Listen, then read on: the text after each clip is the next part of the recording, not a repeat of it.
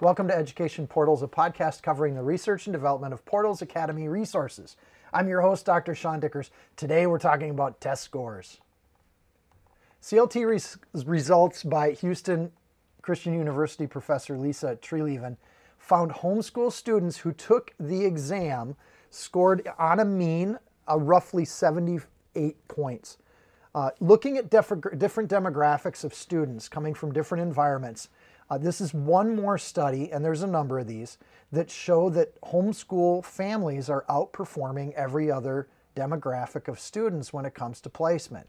So they looked at it in four categories public school or government schools scored 66 as a mean, charter school students 73, which is support for charter schools. They are being, there's more freedom for parents to create learning environments they want, um, yet they're still within a system where they have some mandates they have to keep up for the state, and they have to be secular.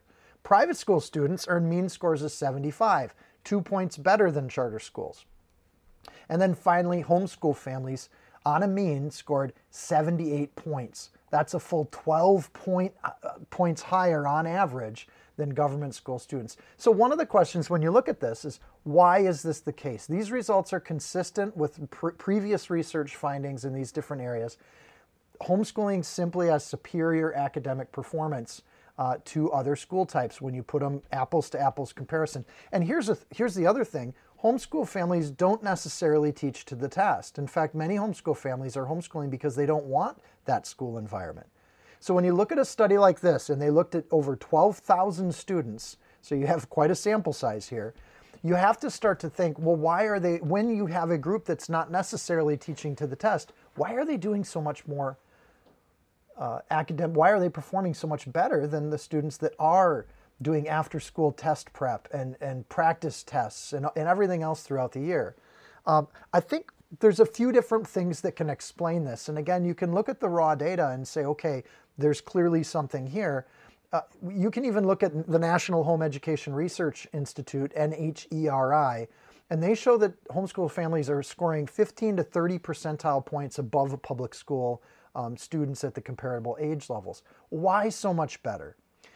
A few reasons. It's obvious that in homeschooling you have a lower student teacher ratio. Um, every major study on student teacher ratios shows that the lower the ratio, the less kids per teacher, the better academic outcomes you're going to get. That's because then the adult know the adult in the room has a sense of when students need help, when they need to stop, when they need something re-explained. That's clearly obvious. And, I, and in homeschool settings, nobody knows those kids better than the parents. But when you look at schools or micro schools or even parents coordinating with each other, knowing the student is essential. And so here's the other piece that we need to kind of look at this some other facts that are there. Um, homeschooling is using curriculum that's been built in a free market. So for public schools, they're using textbooks that have largely been developed for Texas and California, right? If you sell a textbook, you sell it to the whole state, to the whole school district.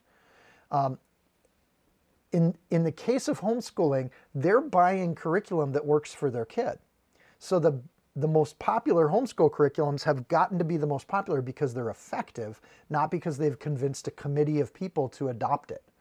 And so you have that open free market of curriculum. And what's happened over 30 years is the homeschool curriculum has simply gotten better and better and better. Plus, you have lower student teacher ratios.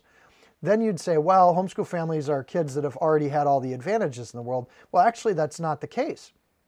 We're starting to see increasing enrollment amongst um, minority communities, amongst communities of low income status.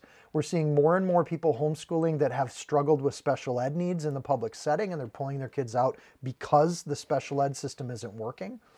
And we still see that the homeschool students score above average on achievement tests, regardless of their parents' level of education, regardless of the family's income. They're simply doing better. Again, student teacher ratios, better curriculum to start with. At Portals, we want to leverage, and that's why we're using curriculum that comes from the homeschool community and building lesson plans around that, is that we see these kinds of results over and over again. Well, that curriculum is the one element we can port into multiple households. The family or the lower student teacher ratios are obviously things that can happen when you're building your own micro school or smaller settings. So you can get some of those advantages. When people are concerned, will my kid perform well the answer is yes. everything in the data shows they have a much better chance of higher academic performance if they're in a system that uses lower student teacher ratios and better curriculum content to start with. That's it for today. Again, if you want to check out this article, it's on CBN News. It's called A Study Homeschoolers Outperform All Other Students on Standardized Tests uh, by Stephen Warren. I hope this was a blessing. God bless you. Until next time, keep learning.